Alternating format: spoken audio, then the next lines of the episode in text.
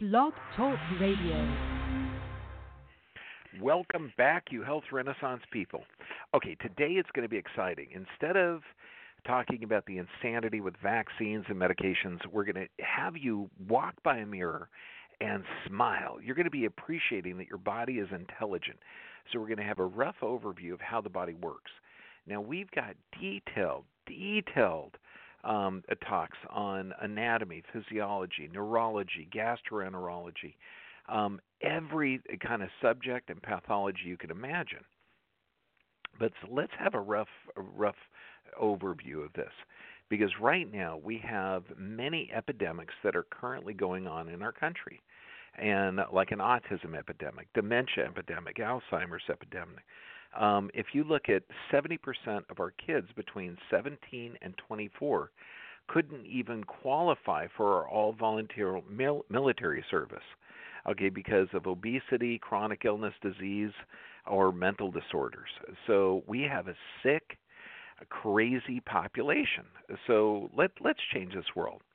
So first we're going to look at the nervous system. Now, the nervous system, and we're going to talk about the central nervous system, is hugely important. It's in two parts. One part keeps you alive under stress. That's called the sympathetic or fight or flight. The other part regenerates tissue, and that's called parasympathetic, and that's also called rest, digest, and repair. Now, these nervous systems are, are central nervous systems, and they're encased in bone. Okay, the brain and spinal cord. They're so important, and they function at such a um, specific level of interaction that there's actually a barrier between the blood and the brain. So there, that blood-brain barrier is vital. So when you look at this, if I stand on your foot or put you under some type of physical, chemical, or emotional stress, your body's going to respond, but like you're being chased by a tiger. So heart rate elevates, blood sugar elevates, and blood cholesterol elevates. Those are all stress responses. Now, I had a patient yesterday, okay, and uh, she came in with her daughter who happened to be a cardiologist and I was talking about blood pressure because this girl had, you know, she was 72 in pain and had elevations in blood pressure. And I said, "Well, you don't have high blood pressure." And they both looked at me like I had grown a third head. Okay, and they said, "Well, yeah, your body's responding correctly based on your environment, your perception." So, and I told the the cardiologist, if I stood on your foot and took your blood pressure would your blood pressure be higher than the average? She would say yes. And I okay, so do you have high blood pressure or is your blood is your body responding to the stress of me standing on your friggin' foot? And she said, Well, it's responding to the stress. Okay, good. So high blood pressure doesn't exist. It's an adaptation to physical, chemical, or emotional stress. So it's foolish to treat underlying conditions without addressing the actual cause. and we're going to go in on how to gauge and what your doctor should do to check your autonomic function. And there's a thing called the heart rate variability, which is like if you've ever seen a movie with a little blip thing of the heart, that blip thing is called a QRS interval. And so what we do is we measure the height, the width, and the spacing of that over about a three to five minute time frame, and we can identify sympathetic, parasympathetic activity because you really, in order to have a healthy lifestyle, you need to have a healthy balance of this. And what you're going to find out is most of the time, um, dysfunction or autonomic adaptation to adapting to the physical, chemical, and emotional stress load are the real um, symptom behind what people will call a disease. Uh, so, high blood pressure. If you can find the physical, chemical, or emotional stressors, and then the blood pressure reduces, or have the person deep breathe for 10 minutes and the blood pressure normalizes, um, what's broken? The answer is there's nothing broken, that the body is going to respond correctly. And then you might say, well, do fish have high blood pressure? Or do antelopes have high blood pressure? Or do beavers or bears? No. So the only animal species on the planet that can't regulate their own physiology is human? No, that's arrogance and ignorance. It's like type 2 diabetes. If knowing that that's rampant and that's 95% of all diabetics on the planet are type 2 diabetes, This is a blood poisoning from a toxic deficient environment. If you change the diet, okay, it goes away. So is type 2 diabetes a disease or an adaptation? I know, it makes you kind of think. Uh, so let's look at the University of Alabama that says if you're giving a drug to lower blood pressure, that your risk of stroke increases. Why? Because your body has to have a certain blood pressure. And it, if you chemically lower that, and it, it the certain blood pressure is going to be different based on your stress level and your level of health. If you are chronically dehydrated, your blood cells aren't going to have enough fluid flow. The pressure has to increase because viscosity increases. If you have chronic stress, you're developing less stomach acid, so the blood cells will start to clump together in what's called roll of coin or rouleau coin formation. That means that it can't carry in a sufficient amount of oxygen or carbon dioxide. So high blood pressure is an adaptation. Now, why would taking a blood pressure drug increase risk of stroke? Well, because your body, if that pressure goes below what it thinks it should, you know, based on the health of the blood or the perception of the environment, your arteries are going to constrict, just like putting your thumb over a hose to elevate pressure. So the blood pressure drugs actually work. However, if the high blood pressure is an adaptation to toxic, inefficient, chronically stressed blood, those arteries constrict. That's why it increases in stroke. That's right, increases in stroke. And we're going to bring over a couple of case studies on cardiac arrhythmias, high blood pressure, pain. All of these things are adaptations. Even if you look at, um, say, the annual update of intensive and emergency medical care, this is out of 2013. They say, regardless of the etiology, um, that autonomic dysfunction is the core mechanism underlying the development of multi organ failure or of chronic disease. So it doesn't really matter. Now, they say autonomic dysfunction. I say autonomic adaptation because the body responds correctly based on the environment. Uh, so all of these diseases, blood pressure, type 2 diabetes, most thyroid dis- disorders, fibromyalgia, these are all adaptive physiology or adaptations to a stress. So now let's look at the respiratory symptom because we're going to run through the nervous system, respiratory system, digestive tract, everything in just this little half hour. So respiration. Now you've got a flat muscle on the bottom of the lungs and this pulls those lungs down almost like a syringe drawing air in.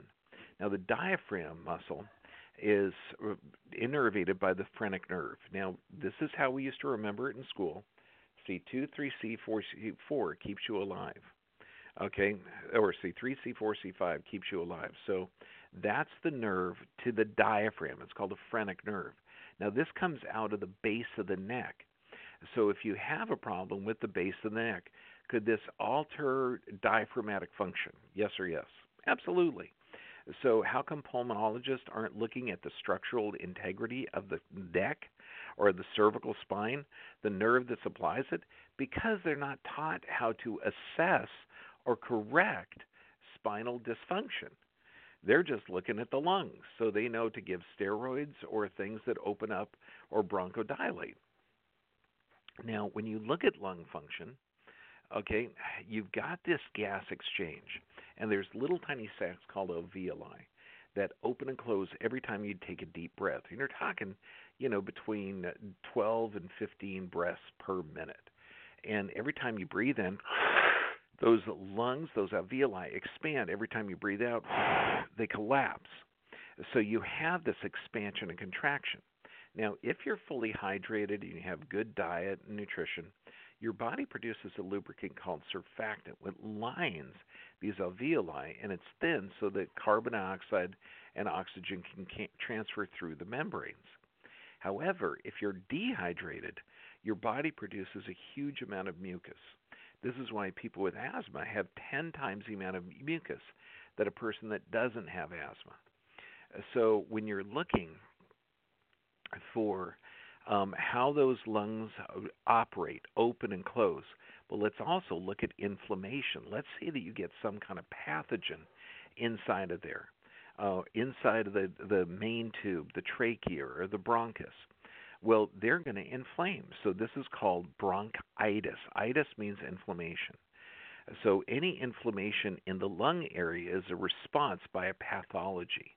Now, in crazy stupid world, we'd give a steroid to suppress the inflammatory response, or a nonsteroidal anti-inflammatory like Tylenol, Advil, Motrin, and Aleve. However, even antihistamines, because if there's tissue damage, histamines are going to be released. Here's the problem, and I'm talking about Tylenol, Nitex, Benadryl, all of the things that you'd give for an allergic response for the lung tissue. They lead to Alzheimer's or brain damage. They're called cholinergic interrupters. So these are powerfully and dangerous drugs. So obviously, taking a toxic chemical that damages the physiology is not a good idea. Looking at the normal nerve supply is a good idea. Uh, I know you want to say, "Duh." So I'm going to bring up a couple of of people who have had lung issues um, masquerading as other pathologies. This one patient I'm going to bring up, 55 years old, young. Now we're talking multiple traumas, um, dental toxicities, leaky gut, and of course, consequently, is diagnosed with type 2 diabetes, high blood pressure, anxiety, fatigue, sleep problems, low thyroid, adrenal fatigue, inflammatory bowel disease, fibromyalgia, chronic regional pain syndrome. I mean, a host of stuff. So you can imagine the amount of drugs he was taking. Well, for one, if you're taking multiple drugs, understand this that each medication causes the symptom it's designed to treat.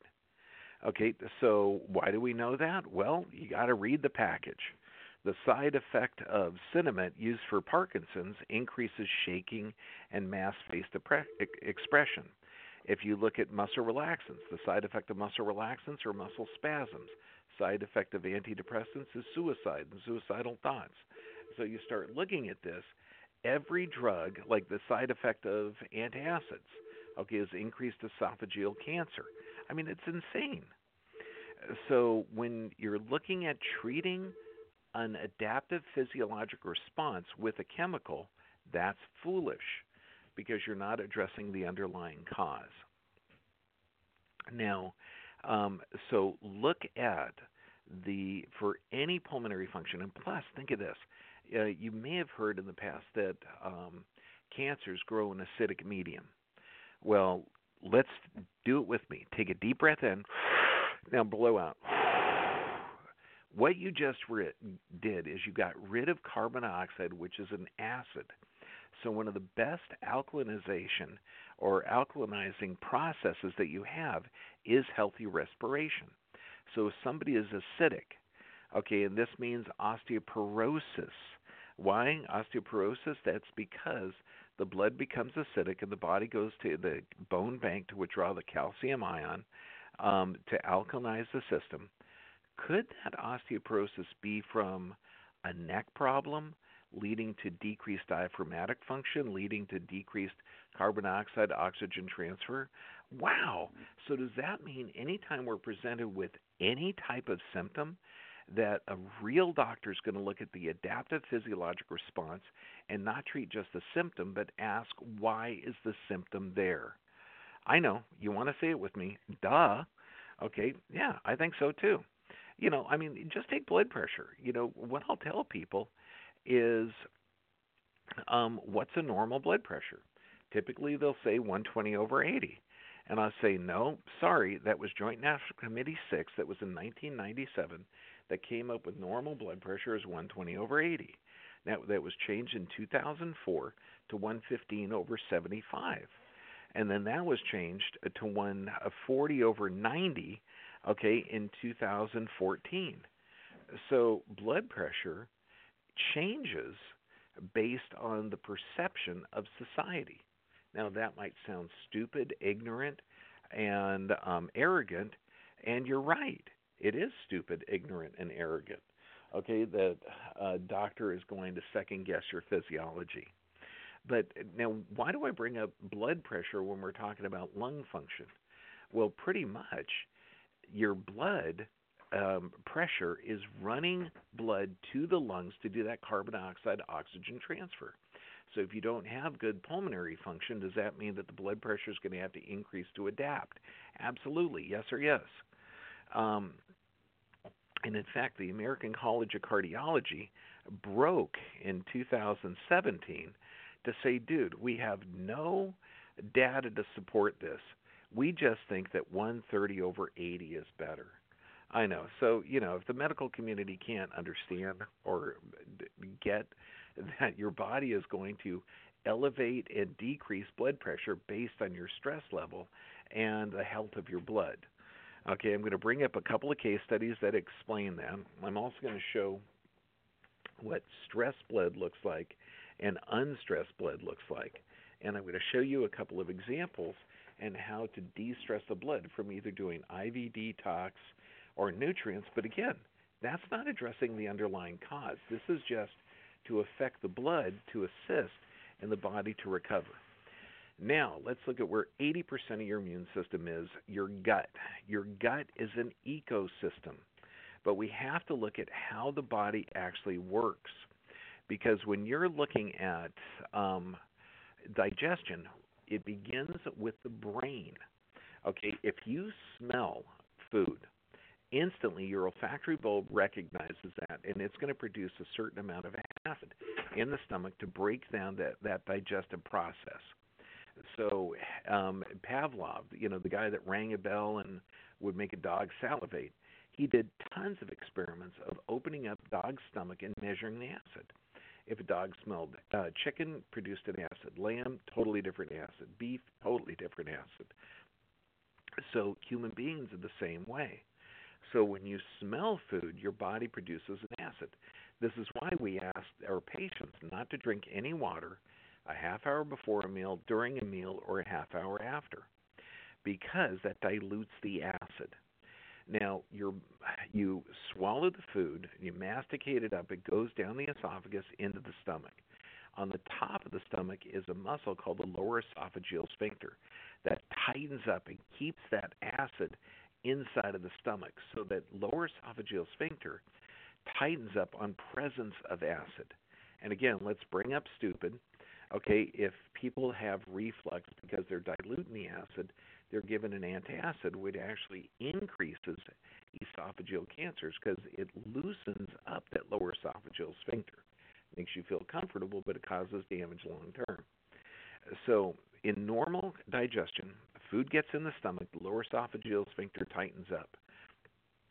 Sloshes around in there, so the acid breaks the proteins to amino acids, and then the the food is pushed through the next area of the intestine, the start of the small intestine called the duodenum. And this is where fats are broken down. So the gallbladder recognizes fat in there, contracts to break down and emulsify the fat using bile, and the pancreas also secretes pancreatic enzymes and bicarb to alkalinize that acidity, that acid food coming out of the stomach.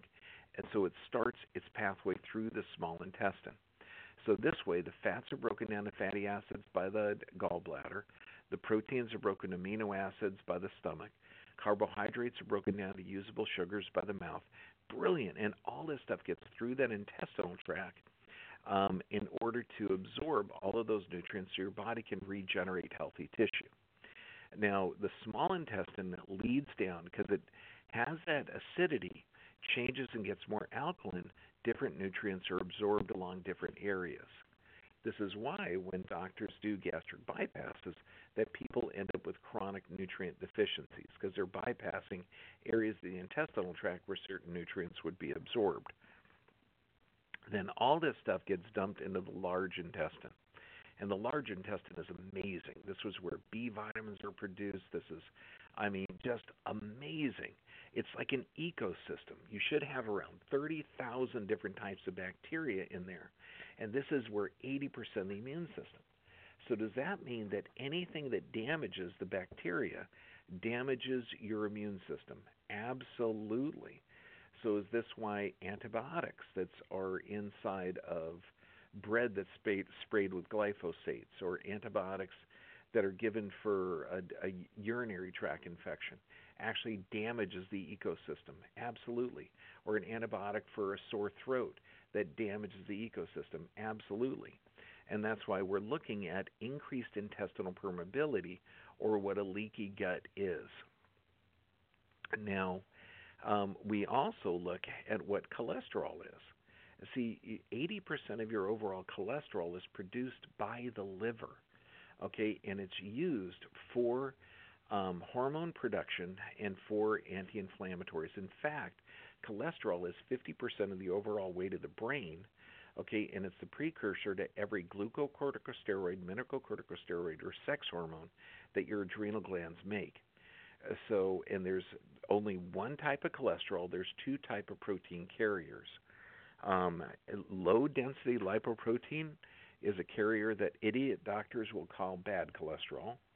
HDL or high density lipoprotein is a protein carrier that carries the same cholesterol um, to the liver for storage or away from the site of industry or injury.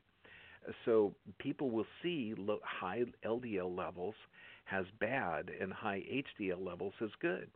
It just has to do with tissue damage or stress response.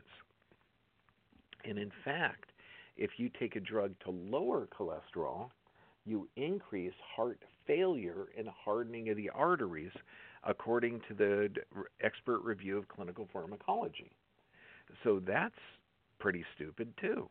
And then if you're taking cholesterol lowering drugs, you're talking, talking low heart muscle function and increased plaquing. And cholesterol is vital component to the brain. And in fact, they found that Alzheimer's disease is associated with low cholesterol. That's right.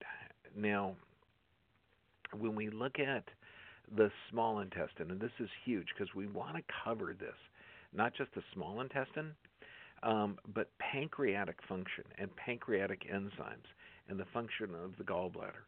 If your gallbladder has actually been removed, you have to increase your fats because gallbladders um, literally store and concentrate bile. And if you're missing your gallbladder, and I recommend you seeing our entire series on the gallbladder on what you have to do because you've got this bile that can be ridiculously caustic that can actually start to bore a hole in the duodenum, creating a duodenal ulcer. And also, it's going to make you fat deficient, so it's going to be harder for you to produce certain hormones. So, there's a lot of negative effects from having the gallbladder taken out. And I've never heard one person come in with an intelligent um, uh, advice from their doctor that removed the gallbladder. Typically, they're not going to tell them that it's it's vital that they increase their fat intake in order to survive.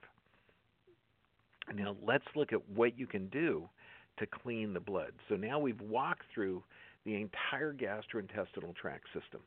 Okay, we've looked at the ecosystem that that's the intestinal tract. Okay, even the rectum and the prostate and reproductive organs, all of that reproductivity um, has to do with again with the nervous system. Um, when we look at the health of the pelvis, the prostate, all of these organ tissues are on the bottom or underside of this pelvic. So, what if you have some damage to the pelvis? Let's say you have a sedentary lifestyle. That's going to destabilize the pelvis and compromise the nerve supply. Let's say that you're exposed to uh, environmental pesticides. Most pesticides are estrogen based. That will cause the uh, ovaries, uterus to malfunction. It'll cause the prostate to swell up.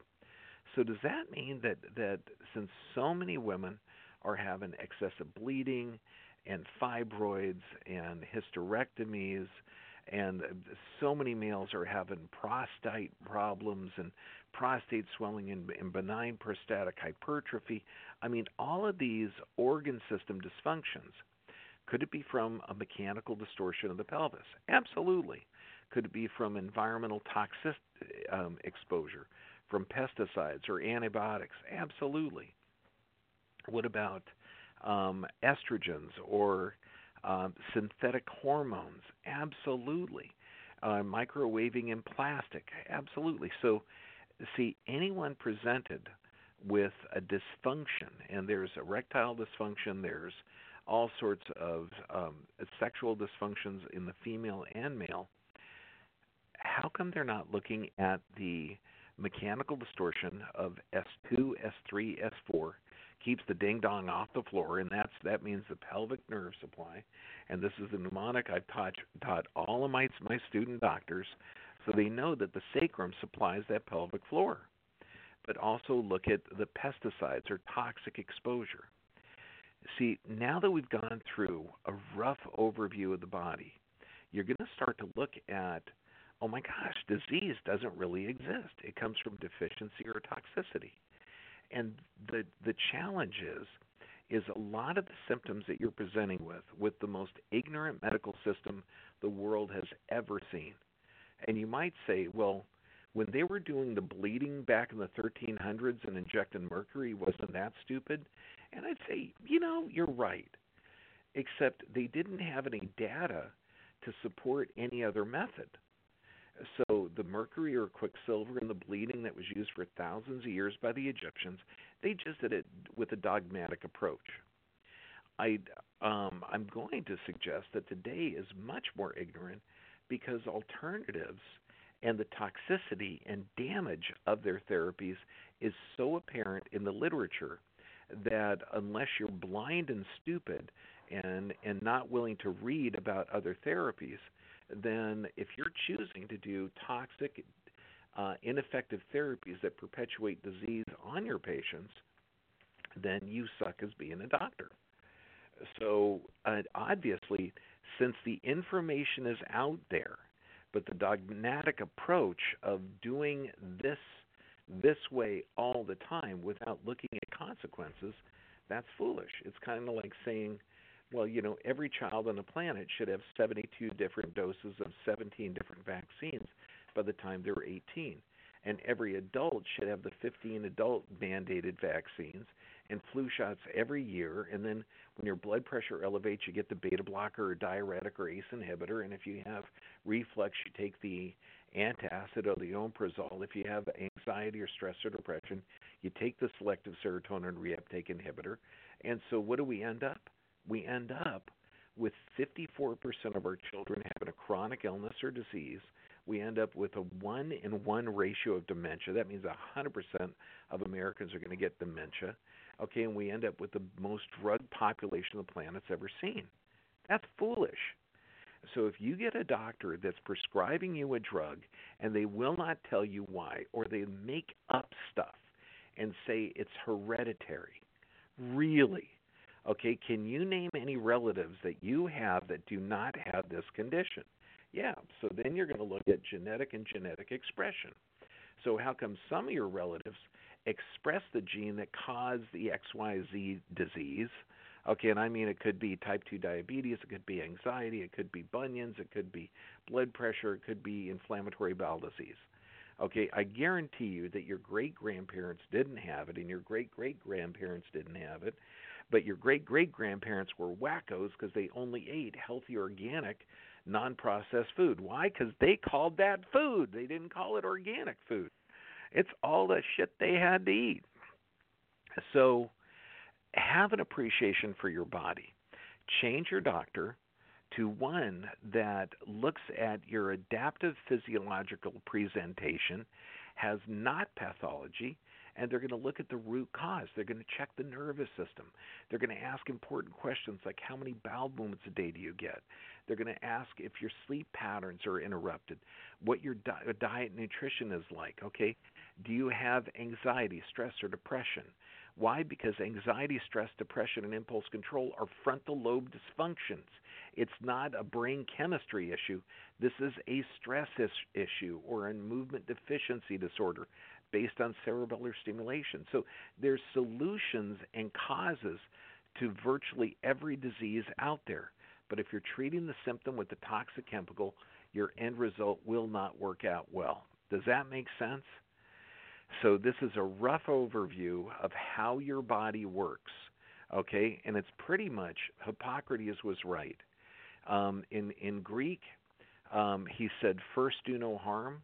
What he really meant, if he was speaking modern day, guys, the body is a brilliant design. Just don't screw it up. Okay, that's what he really meant. So, this is Dr. John Bergman, your health advocate. We're going to have this tonight live on Facebook, and next week it'll be posted so you can check all the references and everything else. God bless you, and I love you. Hello, it is Ryan, and we could all use an extra bright spot in our day, couldn't we? Just to make up for things like sitting in traffic, doing the dishes, counting your steps, you know, all the mundane stuff. That is why I'm such a big fan of Chumba Casino. Chumba Casino has all your favorite social casino style games that you can play for free anytime, anywhere with daily bonuses. That should brighten your day a little. Actually, a lot. So sign up now at chumbacasino.com. That's chumbacasino.com. No purchase necessary. Group. Void were prohibited by law. See terms and conditions. 18 plus.